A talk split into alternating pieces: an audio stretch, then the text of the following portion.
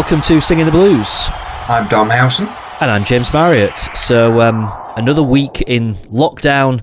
Uh, another week without a great deal to report, really. It's been another quiet one, hasn't it? We're no closer to kind of really seeing when um, the, well, I say the end is in sight or the, the restart is in sight from a football point of view, are we? No, not really. Uh, Rick Parry's spoken quite a lot in the press, hasn't he, in the last few days? Uh, and quite a few statements have been released, and he did his open letter uh, to the fans. Uh, that I think was a good thing, but do you know what? I would have quite liked to have seen him done it a few weeks ago, really. Um, so rather than the fans sort of almost being afterthought, uh, but yeah, at least they finally got round to doing that. Uh, but no, in terms of football, no, we're not really any closer to knowing when there's going to be restart. But realistically, you've got to think I, I, yeah, it's going to be end of June at the absolute earliest. But I, I could see it going on beyond and longer than that. But we'll have to wait and see. Yeah, interesting. The statement, kind of for the first time, uh, properly acknowledging the fact that it is highly likely, if not almost nailed on, that when football does return, it will be without fans in the stadium, mm. which I think had been something that had kind of been a little bit downplayed up till this point, and there's sort of an acceptance there that that's kind of inevitable um, now. So that that's going to be that's going to be weird as well. Um, Very strange. I guess I don't yeah. know what what will happen for um, for media. Will media still be allowed to go to behind doors games? Is that has that discussion kind of taken place yet? No, that conversation hasn't taken place at all yet. I think it's probably still too early, but I, I find it hard to imagine that there won't be some sort of representation there from the media. That I, am sure that whether all press, the, the usual amount that you would get, say, going to the, the Hillsborough press box and on a match day, covering the team home and away, whether it would be exactly the same as normal is, is something that would be definitely I'm sure up for debate. But yeah, it's hard to imagine there not being any sort of presence there for the media. And then looking above championship level, then of course in the Premier League with um, Sky and the, the, TV companies and all the rights holders there, then there's got to be, you would think, at the football grounds, uh, yes, media presence. So, you, you yeah, and in attendance uh, but who knows really how it's going to sort of work out. Uh, I, I, suppose the only news this week, Wednesday related, of course, is that uh, the uh, national media reporting yesterday that the EF EFL charge it could be heard now in July is the date that has been put out there, uh, and that's sort of isn't really a major surprise going back to what we were discussing last week in terms of if you Sheffield Wednesday and the EFL, then you want this hearing that would be over a number of days to be taking place when everybody's actually physically in the room, which is obviously a, a rather big obstacle and challenge right now. You don't really want this case going over Zoom. Obviously, it's in everybody's best interests for this to be done and dusted as soon as possible, especially Sheffield Wednesday, as it has just been hanging over the club for so long, hasn't it, since November? But yeah. I think, in all honesty, it's got to be really face to face. And when you've got so the, the, amount of witnesses that are going to be involved, I think that's why it's unfortunately it just feels inevitable that it is, is going to be in the summer and that it's going to drag on even longer. Yeah, probably so. I mean, I, I, think of it slightly differently in terms of the fact that you know this could be something that could they could be doing it now while everyone's just kind of sat around with nothing to do. They could get on with it and do it remotely because I've I've got a feeling that come what June, I think it'll still end up being done remotely because I'm not sure whether or not social distancing will be uh, will all be done and over and we'll be kind of back to whatever we call normal after that. But I don't know. I guess um, I guess all will become clear in the in the coming weeks. Um, so yeah, I mean that's pretty much it from a news point of view. But it doesn't matter because um, today we have um, the Uh, well, the, the first, hopefully not annual, Singing the Blues Isolation Awards. So uh, we're going to go through. Uh, we've got what I think it's ten categories uh, from the course of this season so far, where we're going to hand out and probably argue about um, our Isolation Awards for the 2019-2020 season to date. So the first category, Dom, is for most improved player. So, oh right, you've um, caught me off guard because I actually thought it was going to be another category first uh, of the list. No, no, I've, I've jumbled them up a bit from um, from like our, our, previous kind of. I've slightly renamed some of them as well, so this will keep you on your toes uh, from our initial conversations earlier on today. Um, so, first category, most improved player. I've I've only I've actually only got one name on my list for this one. Yeah, annoyingly, I think we're going to agree on this one, and I think that for that category, going off the 37 game season that we have seen so far, I think there really is only one person that you can actually put forward, and that is Morgan Fox and I also have Morgan Fox down. Um, so I think we can call that unanimous that yeah. the isolation award for most improved player goes to Morgan Fox. And deserved as well, it should be said. It, because I think we won't agree so readily on some of the other categories, but no, um, I, I, agree. We won't absolutely. Uh, but Morgan Fox, uh, from when you think back to his first appearance of the season, and when he got his name was jeered before kickoff against Luton, and it, not for the first time that where that's happened the season before as well. If you remember Derby at home, he he also received some flack that day. So the way that Morgan Fox has been rejuvenated and he's turned his career around under Gary Monk uh, and and he's definitely one of those where you have to look and say that Gary Monk, you've got to give him credit for the part that he's played in uh, improving Morgan Fox. Yeah, absolutely, and I, I, I mean, I think probably uh, the, the best credit we could pay is the fact that I think for both of us, and to be honest, it's the reason I put this category first because I was fairly certain that there's just I can't really imagine there's going to be anyone listening to this that's going to disagree because you look across the rest of the team this season and who is there that's got like better uh, it, has been a season really of players going backwards rather than players kind of going forwards. So um, I, would really struggle to kind of particularly come up with anyone else, and um, and I think you know Morgan Fox head and shoulders above anyone else in um, in the running for for that category. Um, and fair play to him because he's not had the easiest of times, and I think it says a lot that we're at a point now where um, I think we'd be disappointed if he doesn't sign a new contract. Well, we'd definitely be disappointed if he doesn't sign a new contract, um, and it's no surprise that that you know. That there's other clubs that have been linked to him, whether it's agent talk or not. It's believable because he's had a really good season and has really shown what, what he can do um, and put in some really consistent performances and uh, become a little bit of a leader as well at the uh, at the back. So there we go. Then most improved player goes to Morgan Fox. Right, category number two is for young player. So let's have a bit of a think about who we've got in the running for this and whether or not, you know, what exactly we're going to class as being young player. Are We're going to put an age limit on it or just maybe, you know, players that have kind of broke into the first team this season? Well, if you're going off players who've broken into the first team this season, the reality is there still wouldn't be many in contention for this award who, have actually made appearances.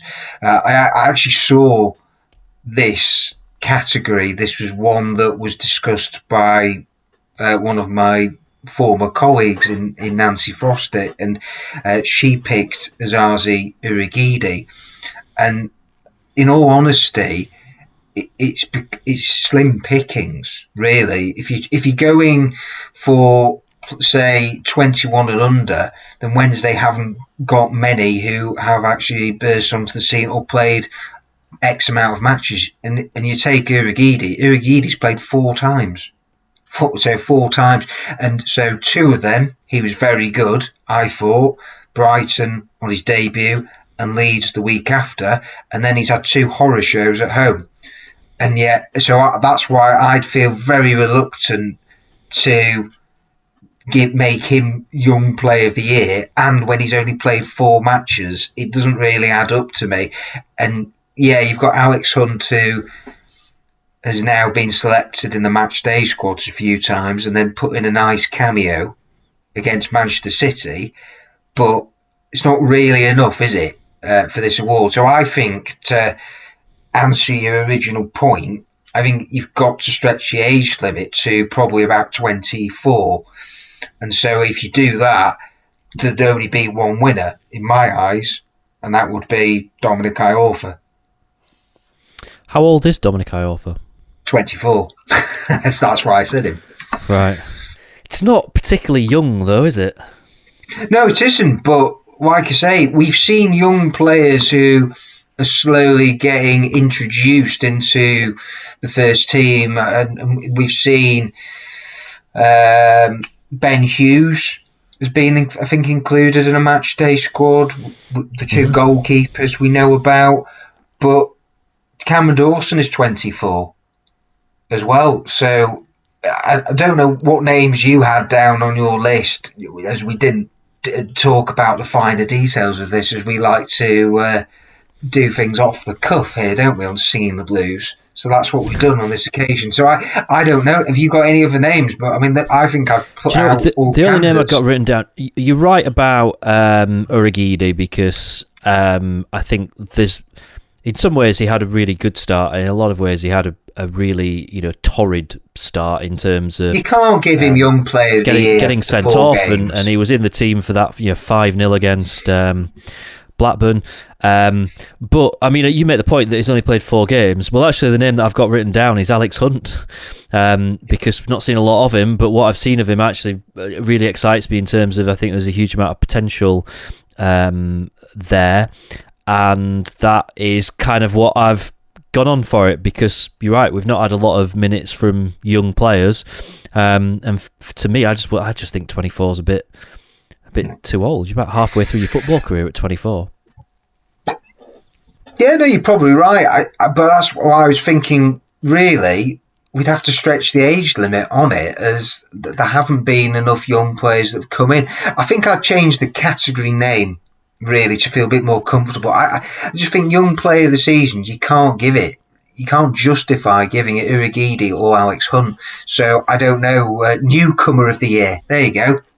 Alex Hunt. Newcomer of the year. I'll All take right, that one. That. I, I, just don't think we can have young player of the year, James. D- realistically, no, I, I, don't. Think, I think you make a fair point. All right. So young player of the year, we are abandoning We're completely ditching. and renaming newcomer of the year. Yes. I like that. And Alex and Hunt, right, I, I agree with every Are we agreed on that? Yeah, we are. I think we are. Alex Hunt deserves it too. 19. Uh, I've seen a lot of him for the under 23s. I think he's got a lot of potential. And I hope that next season we're going to see him sort of drip fed more into the first team. And I think we should, when you look at the central midfield area, that those players who are out contracts we've discussed before, Pelupessy, Hutchinson, Kieran Lee, I can see them all departing. So then there should, in theory, be more room for game time for Alex Hunt. Yeah, and I think that's um, that's exciting. I, I, I like the idea mm. of us having players who are going to be figuring more regularly, who we have only seen little bits about. Like you know, I think players. The, the problem with players like Kieran Lee and Sam Hutchinson is that you know we've seen them at their best, and and it's gone now. So the idea of players coming in who we've not yet seen at their best, and we've still got that to come, we've still got that to look forward to. That's exciting, and I like that. Yeah. Cool, Brill. So so newcomer goes to Alex Hunt. Category number three is best game. So there'd probably be a couple of contenders for me. Uh, Middlesbrough, Yep. Nottingham Forest, both of them yep. away, and Leeds away. I think yep. you're going to pick Leeds. So actually, I'm going to go for Nottingham Forest um, for many reasons.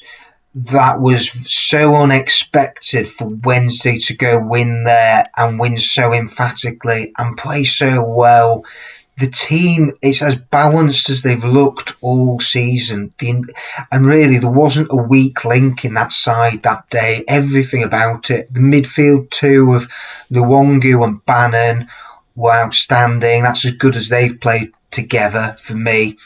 Uh, and up front, well, we had that delight of seeing Jordan Rhodes score the perfect hat trick. Um, uh, Steven Fletcher typically popped up with a goal, but it was an unbelievable feeling for Wednesday to go in at half time 4 0 up, to know that the game is done and dusted. And at that point, you're thinking Wednesday've just sent out a huge statement to the rest of the division here that they're going to be here to stay in the promotion race.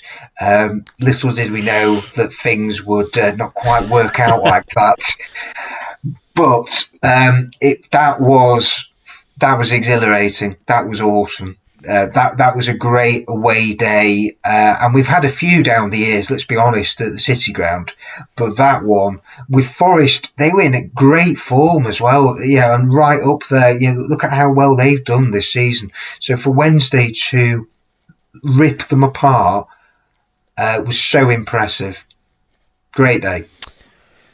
Um, okay, your prediction was correct in so much that I've said Leeds yeah. And the reason that I've said um, Leeds is for a few different reasons. So, um, I I think actually in terms of performance, it wasn't that fantastic from Wednesday. Leeds had a lot of chances and probably could have um, certainly been ahead by the time Wednesday turned it on.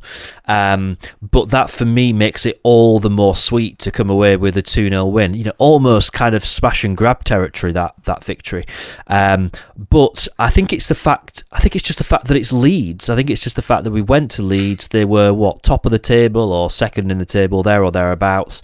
Um, we obviously not in the best of, of form at the time, and um, it was just it, it, was a perfect way to steal three points from uh, from our Yorkshire rivals up the M1. So for me, it's Leeds. I, I, you're right about Forest in terms of the fact that you know that first half performance was just stunning, and it was just goal after goal after goal. Um, similarly, you know Middlesbrough kind of came out of nowhere, and you know, they were in the best of form, to be fair. But um, you know that was another fantastic uh, win, and really early in the season when you know hopes were, were, were really high. So I think I think they're all in with a shout. But for me, just the fact that it was Leeds means that you know that one just meant that bit more. Well, the other thing that was sweet about Leeds was the, the celebrations post match, actually, and uh, and I think you've touched on this in the last few weeks about it was that togetherness of everybody, the two thousand plus Wednesday fans that were in Elland Road and making such a racket, uh, and then the players for them to go over and celebrate with the fans uh, and the you know we all remember that those scenes of Eh, yeah, I think Julian Börner sort of starting the uh, sort of the hand clapping and and everything about that day, yeah, was brilliant. Uh, and so it pains me. I don't want to. We have to make a decision. Uh, and I think if we were to put this to a poll, in all honesty, I think it probably would still be a landslide. There, as you say, there's nothing that's more satisfying than beating Leeds United and beating Leeds United away from home. So I think you're going to have to, we have to say it's Leeds. I think that is the right decision. So, best game, 2 0 victory at Elland Road against Leeds. Uh, category number four and this one, I, I mean, I guess this is a little bit of a negative one actually. So um, this is biggest disappointment of the season, uh, and it, it's it could be, I guess, it could be a a game or a moment, but I'm thinking probably more a player who's just not really done it this season. That for whatever reason, it's just not happened for them. So, um, biggest disappointment. I think we're going to agree on this James. I think it's almost certain that there is one man that uh, you've been gunning for from the very beginning of this season and have constantly been saying is a liability. And interestingly, he has actually come out this week as this player, and I, I thought that on social media, what he said.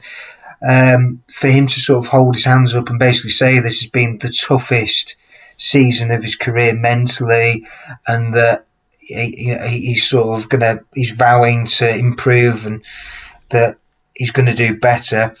Uh, I, I, think it was very honest of Moses Odubajo, but you have to. I think we all acknowledged that um, he came in with a big reputation, and we all remember the player he was at Hull under Steve Bruce. And so I think that Steve Bruce leaving was a major setback for him, as Steve Bruce knows what makes Moses Odubajo tick.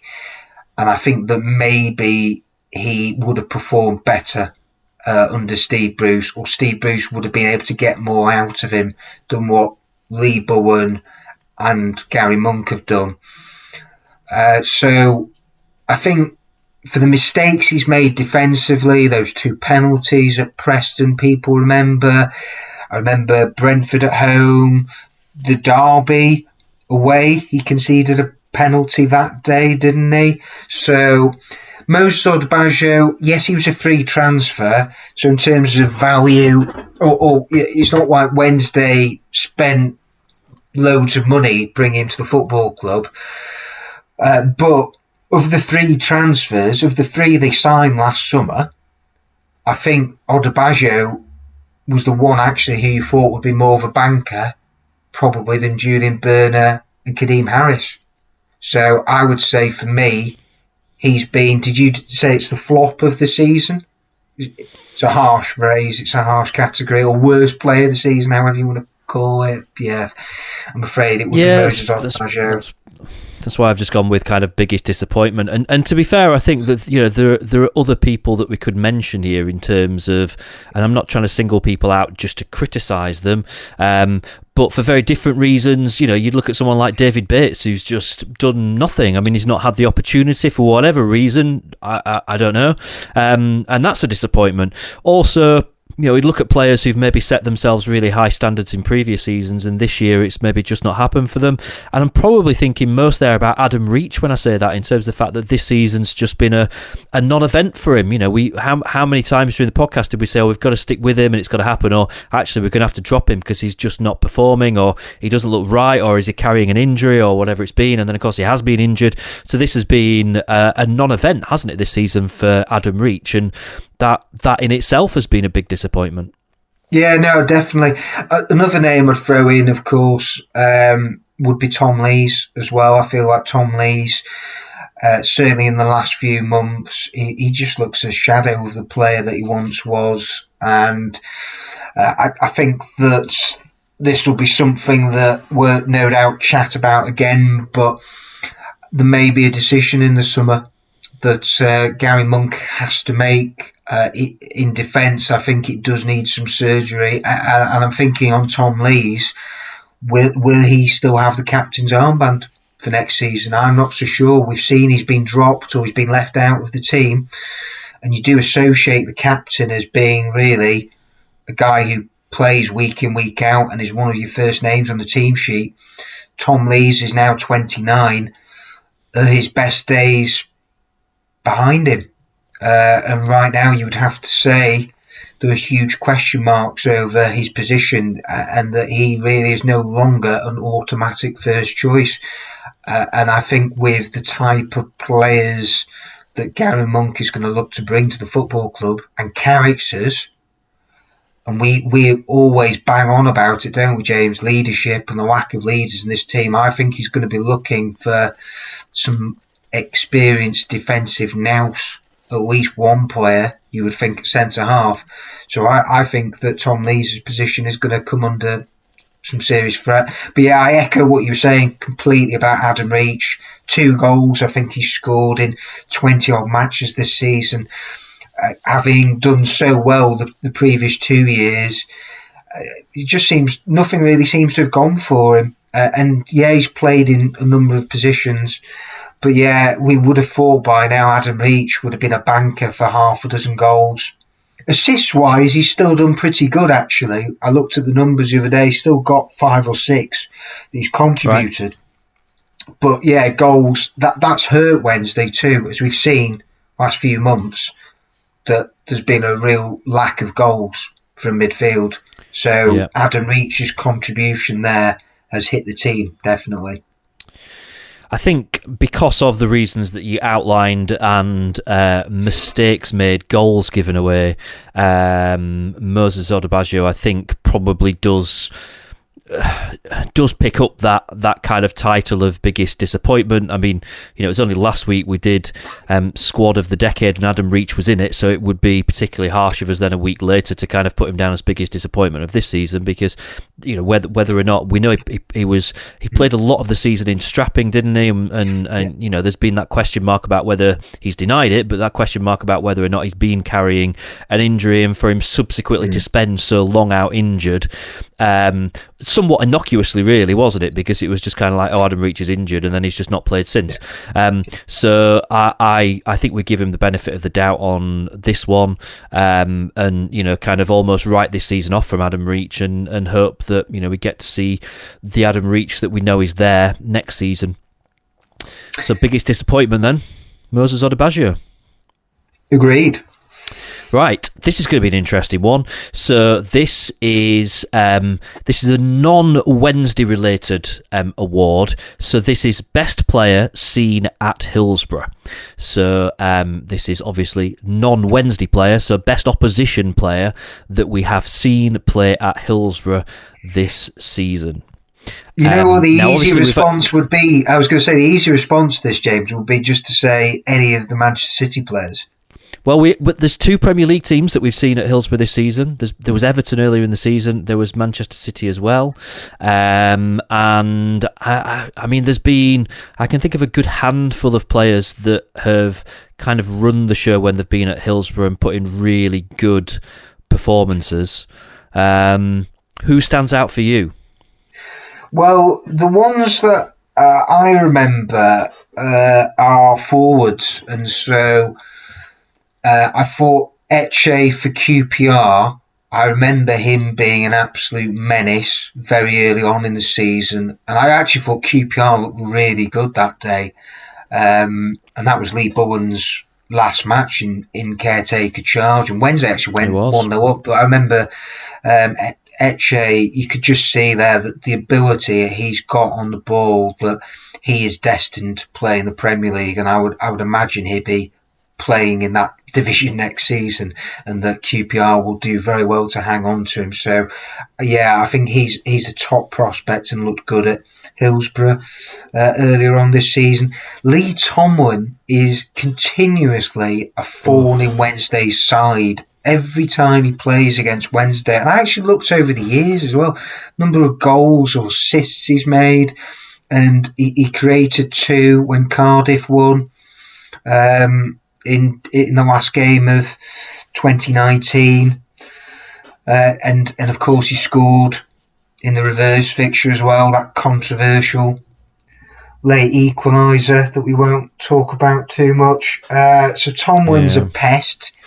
But actually, the one that I would say for me, uh, again, that has looked a real class act at Hillsborough, to answer your question, is uh, I thought Saeed Benrahma in the first half for Brentford when they came to Hillsborough in December. I thought he was quality. Uh, he was really good. Uh, and he's had a great season. I, I, think he's you know so diminutive, great feet.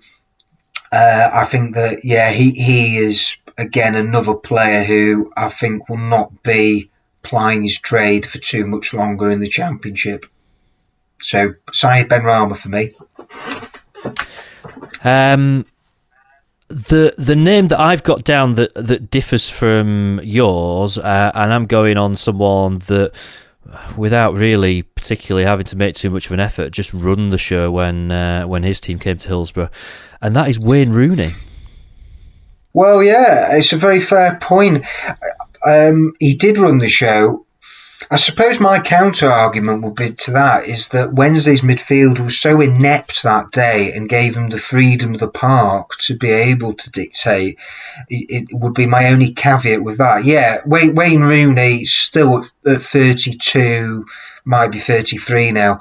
Yeah, you know, he, he did ooze class that day. And, and yeah, I, I would definitely you're right in mentioning him and uh, yeah, saying how good he was on that day, and he was. But I, I also think that Wednesday played a major part in that. Uh, whereas I thought Benrahma's performance was memorable in that I'd never really particularly noticed him when I've watched him live before, thinking that this guy, uh, oh yeah, he's really got something. Whereas I actually did sit up and take notice more from Ben Benrahma's performance. Whereas we naturally we we knew going into the Derby game that Wayne Rooney, if if he's on form and is allowed to spray passes from side to side and given that much room, that yeah he can still dominate a midfield or should still be able to. Your former, yeah, what legendary England yeah, record England scorer, played for Man U for all those years, 200 plus goals, but with his vision, technique, quality. Whereas I thought Benrahma's performance was maybe more surprising. So that would be my case for Benrahma. Okay, I'm going I'm to let you have this one. Um, so, yeah, all right then. Benrahma, best player seen at Hillsborough um, this uh, this season. Uh, we are now halfway through, so we've done five categories. We've got five categories left, um, and some juicy ones as well, and actually some that I think are going to be difficult for very different sort of reasons. So uh, we move on to best signing. So obviously including last summer, uh, best signing, and I think we'll include loan players in this as well. Um, probably a couple is, is of. That a, is that a hint for you, James? Is that a hint at loan players as it, well? Uh, well, it's actually not. um, but um, I've probably got a couple of players on my shortlist. What? What uh, about there you? Would be a, there, there, would be a few in the frame um, for this award, but. Uh, I, I, think overall, for me, from what we've seen and the players that Wednesday've signed, I actually would plump for Massimo Luongo. I think the impact that Luongo has had uh, on that midfield, it's just been frustrating that he hasn't played more really through injuries, but that's been bad luck. But he still played over 20 times this season, chipped in with a couple of goals. But uh, yeah, I, it, it's it's the fact that from what we have seen of Luongo, the aggression, the bite, the creativity that he brings to midfield. Uh, it's exciting to think of what he could deliver if Wednesday can get him out on that pitch on a consistent basis. Uh, so I would say, and for one million, let's not forget as well, that is so cheap in the modern market. I think that, uh, yeah, Massimo Luongo was a great bit of business, so he'd be my signing of the season. See, the I think the counter argument to it is is something that you touched upon there in terms of the fact that we've just not seen him on the pitch enough, really, this season. Uh, uh I say enough. I mean enough, um, because. Uh, uh, uh, we've needed him more. There's been games where we've been crying out for him, and you know he does seem to have had a really bad season in terms of injuries. Um, so there's probably two other names that I'd mention, um, and I think if we'd have done this a few months ago, um, I think both of them actually would have been um, right up there. So Kadeem Harris obviously had uh, a stunning start to the season, but has very much gone off the gone off the boil. Um, I'd probably say the same, to be honest, for um, Julian Börner. Um, so, you know, I thought he, at the start of the season, looked like he was an amazing find. And actually, I'm not saying that he wasn't an amazing find because um, in this day and age, for a, a defender who um, uh, cost us nothing, um, he, he certainly is a good uh, a good find. But I think he's he's shown some weaknesses and obviously defensively it's it's not been brilliant in recent weeks. So um, I had also got down Luongo to be fair um, as my pick for that of those options because um, yeah, there's been some real class that's been there, and he's another player when I when I think about next season and the squad that we build, you'd expect him to be right at the heart of it, wouldn't it? You'd think about that midfield, so you'd still hmm. look at you know obviously Bannan Um, you look at Alex Hunt and what he can bring um, if he's got a, a, starting place moving forward, and Luongo, and you sort of think, oh, that, I quite like the thought of that. If they can get something going, and you know whoever else we, we bring in, uh, I I just think yeah, Luongo, you you hope is going to make um, he's going to become one of those first names on the team sheet. That's that's what we want from him, isn't it? I think we have to go for the Luongo in this category, and I'm not just saying it because it, it, it, I, I think you should, James, but I am right on this. When you break it down, Kadeem Harris had, I think, the first six weeks to two months of the season a great start to his Wednesday career, was outstanding. No one would dispute that, especially that opening month. But he has really faded and gone off the boil. Julian Börner was consistent, uh, and I think he formed a really good partnership with Dominic Iorfa, or it was certainly promising around maybe November, December, when Wednesday, I think, won four out five matches. Um, I, I, I thought that things there were looking up. But you have to also bear in mind and look at how many goals Wednesday have given away this year defensively. They've gone backwards big time uh, in this calendar year, uh, and and so and Julian Börner has been in and out of the side, has had injuries. I, I, I suppose you could also throw Jacob Murphy into the equation, or at least the conversation, just to say that I think Jacob Murphy has been terrific in the last few months. But it's a bit, it's almost like a juxtaposition, isn't it? Or where Kadeem Harris was electric and has then gone down in the second half of the season, whereas Jacob Murphy had actually a bit of a slow start after his debut, and now he's really picked up. So I, I, I still believe that I, I, I just think that Luongo's levels haven't dropped as much as the others. When Luongo has played, I feel like he has been a real driving force in there, and so that's why I would say Luongo, and I'm sticking with that. You're not changing my yeah, mind. No, I, I absolutely agree. To be fair, um, and I think everything you've said is is true. The only thing in there that I'd slightly disagree with is you mentioning about Jacob Murphy kind of coming good, and I sort of feel like everyone else has just been so poor that he's it meant that he's probably looks better than he's actually performed. I still don't think that he's been particularly outstanding. Um, so yeah, all right. Well, we're, we're agreed on that one then. So Massimo Luongo gets best signing. Here's one that's actually quite a tough category: best goal. Do you know what? For me, it's tough because I don't know about you, James. There aren't actually that many standout goals from this season. I've, I, when I look back at the, there really are. I, I, I can't actually think of re- any that many really good team goals or worldies that we've seen. And so for me, actually, it actually comes down to one goal, which is kind of important. It seems as though that's it's only going to be one goal in a category. but it, the, the, it, I actually think there's a real paucity of when you're thinking of great moves or a, a, piece of individual brilliance, skill, whatever. I, I don't think there have been that many great goals this season.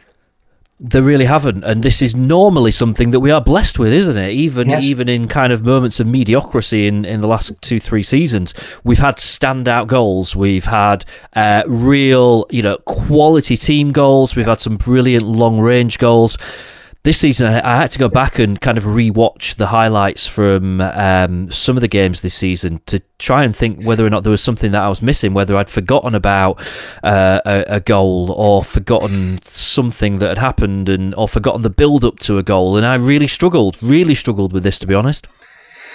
Yeah, I did, um, but I came to a decision.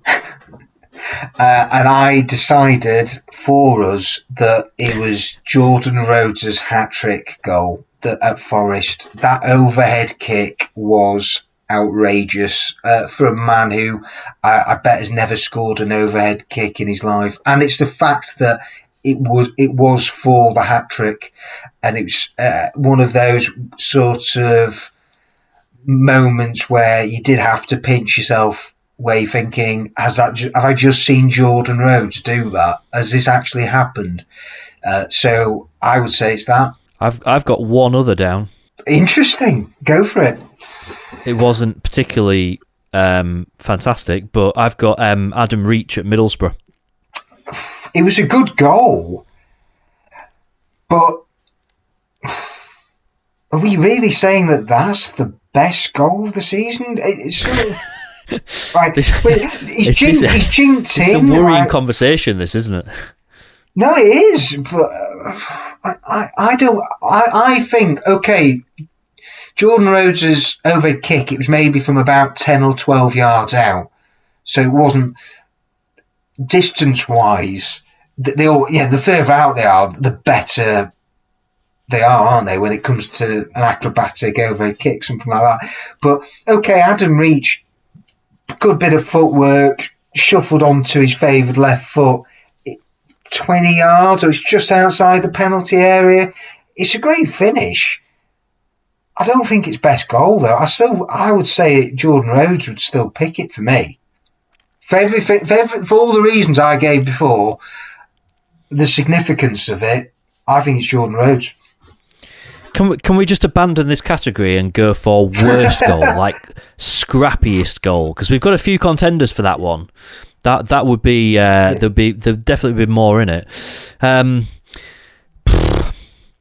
I don't know. I, I just there was something that was that was clean and that that I just thought was nice about Adam Yeah. Reach's goal at Middlesbrough. It, it's I- I- to be do you fair, know it's, it's not it's not a fantastic goal. It's not an outstanding No, goal. Um, No, but then I thought Jordan Rhodes' overhead kick wasn't the the cleanest of overhead kicks either. I think the fact that it was his hat trick goal might just swing it. The only other one off the top of my head that I would throw into the mix would be Steven Fletcher's goal at Derby um, to put Wednesday ahead. That was a fine finish, and, and it was t- typical of the form he was in at that time. Pretty much everything he was touching was was going in the back of the net, and uh, that was actually a really good finish. Uh, if you watch that back, but I, I still think that Jordan Rhodes would edge it. All right. On on the basis that it was to complete his hat trick and it was a game that we won 4 0, um, let's go with that then. Let's go for Jordan Rhodes. Uh, it was his third goal, wasn't it? I know I'm doubting myself, thinking it wasn't. No, I'm pretty sure it was his third. I think it if was his third as well, but it, it, it if it feels like such a distant memory now, me. winning 4 0 at, at Forest. Um, Yeah. All right, Jordan Rhodes at Forest. Probably third goal, but overhead kick, you remember the one, uh, for best goal. Right, we've got three to go. So next we're going to do. Um, this is another one that's quite tri- tr- tricky for various reasons. Best player. best player. See, So- I think a bit a bit like best goal. I don't think there's anyone that's kind of head and shoulders stand out for this. In fact, I'm not even sure that there's a short list of people that have been particularly stand out. Um, the, there's two names that I've got written down, um, and they are Steven Fletcher. When he's been on the pitch, has been Mr. Reliable, and uh, I think that the fact that he picked up that um, injury kind of you know the wheels came off his season a bit a bit then and and that's such a shame and and so kind of tragic that that happened and then the other player that I've got down and again I, I you know he's had wobbles at times but for the the great moments that we've seen from him is Dominic Iorfa The only other person that I think would be in with a realistic shout of this award would be Morgan Fox. But I, I think the two names that you've mentioned, I think that that would be the shortest of three for me. I, I don't think there's anybody else who I would even think about putting in the top three. I think that most Wednesdayites out there listening to this would agree wholeheartedly with us that it would be it, would be Steven Fletcher, Morgan Fox, Dominic Iorfa. It'd be, be between them for the best player of the season. I think I would give it Dominic Iorfa. um I'm kind of nodding away as I kind of think about this I feel I don't think it's been Steven Fletcher's best season um I think It's been his best season goal scoring wise. Got I think he's probably had 13 moments of his best form, But I think the fact that you know it's been such a uh, disrupted season for Steven Fletcher means mm. can it can we really give him player of the season at this point? I don't know. Dominic he still played. Um, I, well, I'm just going to say, I've seen Fletcher. He still played, I think, uh, nearly 30 matches this season and 13 goals. So he's, he's, averaged in the league. I think in the championship, he averages a goal every two matches. And for a guy who's not prolific, that that's pretty impressive. So I think we've got to sort of take our hats off to Steven Fletcher and say that, and without him, you dread to think where Sheffield Wednesday would be this season, James, as well. So I suppose that's what people will be looking at with Steven Fletcher and his contribution, how much his goals have been worth in terms of points. But I, I still want to go to Dominic Iorfa. And the reason being that it's, he was converted. Let's not forget, it was actually the QPR match where that was when he was moved. He came in at the last minute for Tom Lees, who got an injury, if you remember, in the warm up. So he mm. came in for Tom Lees at centre half, last minute.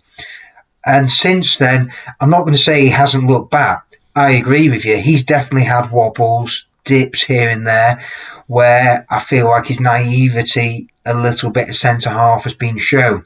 But I tell you what, when he's been on, you do look at him and you think he's he's been an absolute man mountain, and his recovery pace is exactly what Wednesday had been crying out for in that position. Uh, and I think there's still a lot for him to learn and, and develop. I definitely areas of his game where there's room for improvement, but for the raw potential, and he doesn't get injured really, on the whole, he's played the majority of the season. And I'd maybe say, of the 30 odd matches he's played, maybe you could say four or five matches where he, he's not been at his best or where he's, he's dips. So I, that's why I'd still maybe uh, to Iorfa, I think, really, in a team that I, have been consistently inconsistent this season. I think this is probably the one that we should put to uh, public vote on Twitter because I I have a feeling that there's a huge number of Wednesday fans that will say Fletcher.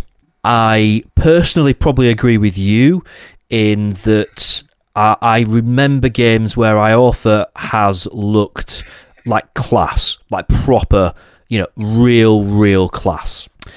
I think it's fair to include Morgan Fox on that short list. I, I, think he'll come up a little bit short. I think it comes down to between those two, between Fletcher and Iorfa. Um, and I I think for for for that one, and there's probably always going to be a category where we just go right. Okay, if we can't decide, let's let's throw it out there and. Um, and let and let the Wednesday world decide. So I reckon we put that final three as a shortlist to uh, to a vote on Twitter. Good shout. Another thing I'd throw into the equation would be think of the individual man of the matches for Sheffield Wednesday this season. And I bet if you looked across the whole campaign, that Dominic Iorfa would have been the standout, or if, if you were rating players out of 10, you, have come away from the ground, and who, you know, who have you gone? He was Wednesday's best player that day. I bet you Dominic Iorfa would probably pip them all. So that's that would be my final point. Well, I I just put a slight counter argument to that in terms of if you go back and look at who's won Player of the Month. Um, I think there was a, a stretch of about three or four months where Steven Fletcher won it just month after month after month. I can't remember if Dominic Iorfa's won won it all this season. He must have done. I'm sure he must have done. Um, but you know, certainly in terms of that Player of the Month, which is done by public vote. Um, I think that Fletcher's won by far and away more than anyone else this season. So I reckon it'll be an interesting one. This so uh, best player of the season so far. Your options are Steven Fletcher, Dominic Iorfa, Morgan Fox. It will be on our uh, Twitter page if you want to uh, vote, uh, and we'll run that for uh, for the rest of the week um, and see what we get back. We've got two categories left. Um, one's a positive one, one is a less positive one. So let's get the less positive one out of the way first, and that is worst moment of the season. Um, I've, I mean, there's quite a few contenders for this. To be fair, um, Yes. I've got, um, I, I've actually, I've got two that I've written down, and, and rather than being moments, they are actually games. Um, and I'm trying to uh, uh, pinpoint particular moments in them, and there is a moment that where you know my heart really sank and I was like ugh. And, and so right I, I mean the, the two on my shortlist are both 5-0 defeats. So 5-0 at home to Blackburn 5-0 away at, at Brentford I look back at the moment that fifth goal went in at Brentford when I just looked at my friends and just went come on let's go and we were back to the car and, and on, on our way back to Sheffield I think before the full-time whistle went I look back at that and if I'd have known what was about to happen in the world of football because that obviously was the last game that Wednesday played then I'd have, I'd have stayed until full time and just you know a kind of a grin and bear it situation because if I'd have known it was the last chance I got to actually see some football for the best part of I don't know how many months or whatever. Um, but then leaving, you know, I didn't see any of the second half against Blackburn. I effectively left at half time against um, Blackburn. That that was that was so grim. Losing 5 0 at home to Blackburn and being so utterly, utterly rubbish. I've got to say, Blackburn, I've got to say the, the, um, would it, be, it would have been the fourth goal against Blackburn, which was just after the restart, wasn't it? I was still finishing my beer and just about to kind of drag myself up, and that fourth goal went in, and I just went, nope, gone. I'm with you, James. I think it's Blackburn for me was real low and uh, one of actually the worst moments covering Wednesday and, and watching the team as much as I have done over the last 10 years of where there've been some stinkers that I've seen over the years. I, I won't forget Burton on New Year's Day from a few years ago. That was bad, but actually I think Blackburn was worse for.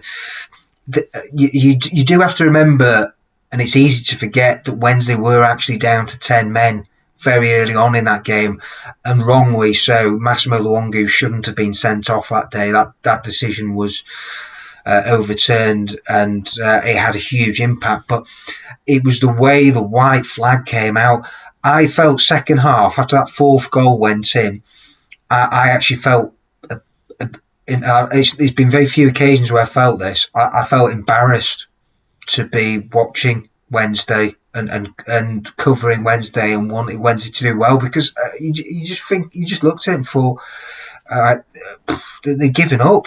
I did. I felt like they caved in completely, uh, and and actually they should have lost that game by eight, ten nil. It wouldn't have flattered Blackburn at all. It was uh, it, had it not been for Cameron Dawson, that would have been even more humiliating than what it was. But that I, I look that was one of the, the times where I did look at that and then I was seriously questioning or thinking to myself and having serious doubts about whether the players were actually playing for behind the manager at that time. I had serious concerns, and and then of course Brentford, for the reasons you touched on, it was the same of where, you, but yeah, that one was different. At least you could explain Brentford more in the sense that Brentford are a top team and Brentford have some really good players in this division. But for Blackburn, a mid-table team, to come to Hillsborough and give Wednesday an absolute spanking like they did, yeah, and it could have been worse. Yeah, Shouldn't for me, no, it shouldn't happen, and that's why I'm with you. I think that that's the worst moment of the season, without a doubt. I, I've got two other kind of like honourable mentions for worst moment of the season. I think Blackburn wins it because it was just embarrassing, but um, I thought Luton away and Wigan away were two other just real kind of just just dirge, just awful, awful performances, um, and.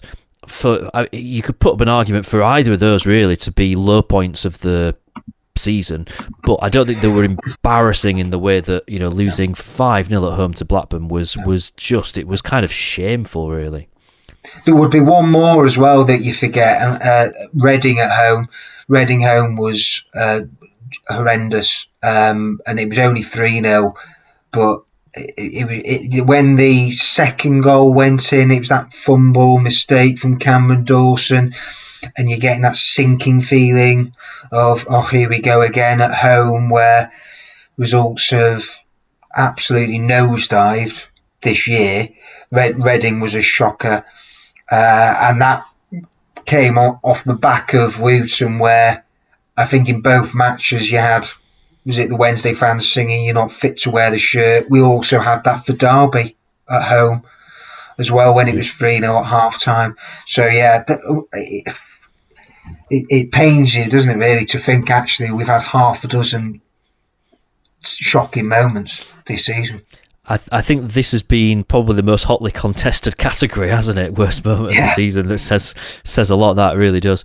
Uh, right then, we've got about four minutes left. So um, uh, final category, the complete opposite of where we've just been. So, best moment of the season, and um, there are also quite a few in with a shout for for this as well. So, um, there is uh, the win at Charlton. I thought was really good. Uh, obviously, we'll talk about um, Forest that we've touched on and uh, Middlesbrough as well.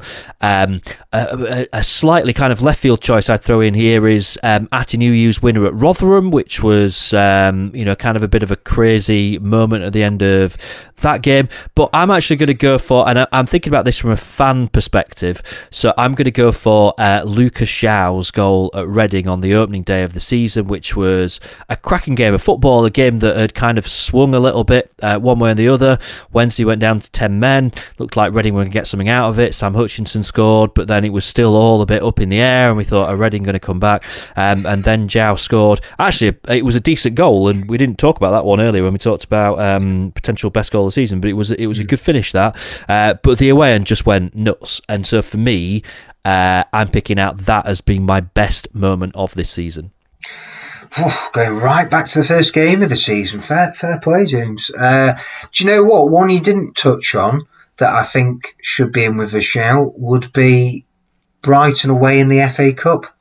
Uh, that was a great day out. Um, and Wednesday fielded a still pretty strong side. It showed how that you know they took the, the competition I think more seriously than what people thought. Uh, but the performance that day, uh, the debut from Urhoghide, Urhoghide's post match interview as well, which went viral. Uh, I thought you know was great publicity for the club, and they really actually did make national news, did the club, uh, for all the right reasons from that game. And then they backed it up, of course, the week after by beating Leeds. Uh, so that actually was without a doubt the best period of, of 2020 so far for Wednesday. And uh, they defended outstanding um, against can, can Brighton. I, so I, Brighton had been there for me. Can I throw in one one reason as to why Brighton? I don't think um, I don't think it gets close to be honest. Which is, yeah, obviously it was it was a good win, and there was the um, obviously the aftermath with Urhoghide, but it was the game that Steven Fletcher got injured, and that in the long term really kind of the yeah. wheels started to come off our season as a result of the goals just dried up after that. We got away with it a week later at, at Leeds, but then, you know, after that, it's been a, a fairly kind of constant nosedive. Um, and I think a lot of that comes down to the fact that we risked Steven Fletcher when we didn't need to at Brighton. So I look back on that game actually, and rather than thinking of it with fondness, I think of actually it's a game that we made a pretty big mistake in terms of playing Steven Fletcher when we really didn't need to. I take your point, and so I'm prepared to go along with that. But for me, you can't have Reading as the as the moment of the season. It, I, it, I would still put Leeds United away above that. I, I still think that uh, to win at Leeds, given how good they are, and Wednesday had to soak up an awful lot of pressure, the smash and grab nature of it, the, to keep a clean sheet when few sides have managed to do that at Elland Road and at that time, the positivity around the place, we were still very much believing, oh, Wednesday, the top six, it's still possible. If you park the EFL charge, it, it's still doable. So I, I think for so many reasons, the aftermath celebrations at Leeds, it has to be Leeds, James. I think you look foolish. You, you look foolish saying the opening day at Reading. It's got to be Leeds. I, I'm I'm going for that precise moment that Lucas João scored and the away end went nuts. So I'm going about it from purely from a fan perspective. Um, but you know, we talked about it earlier in terms of being the best game. Um, I, if you're going to pinpoint a moment, it, it, it probably has to be Atdhe second, doesn't it, at, at Leeds? Um, if if you're going to kind of go with um, go with that, so um, I'll I'll let you have it if that's what you're going to go for. It's very kind of you, but I, I think most people would agree, James, that All right, that is is probably the standout moment. So we will thank you we'll for go with that. that.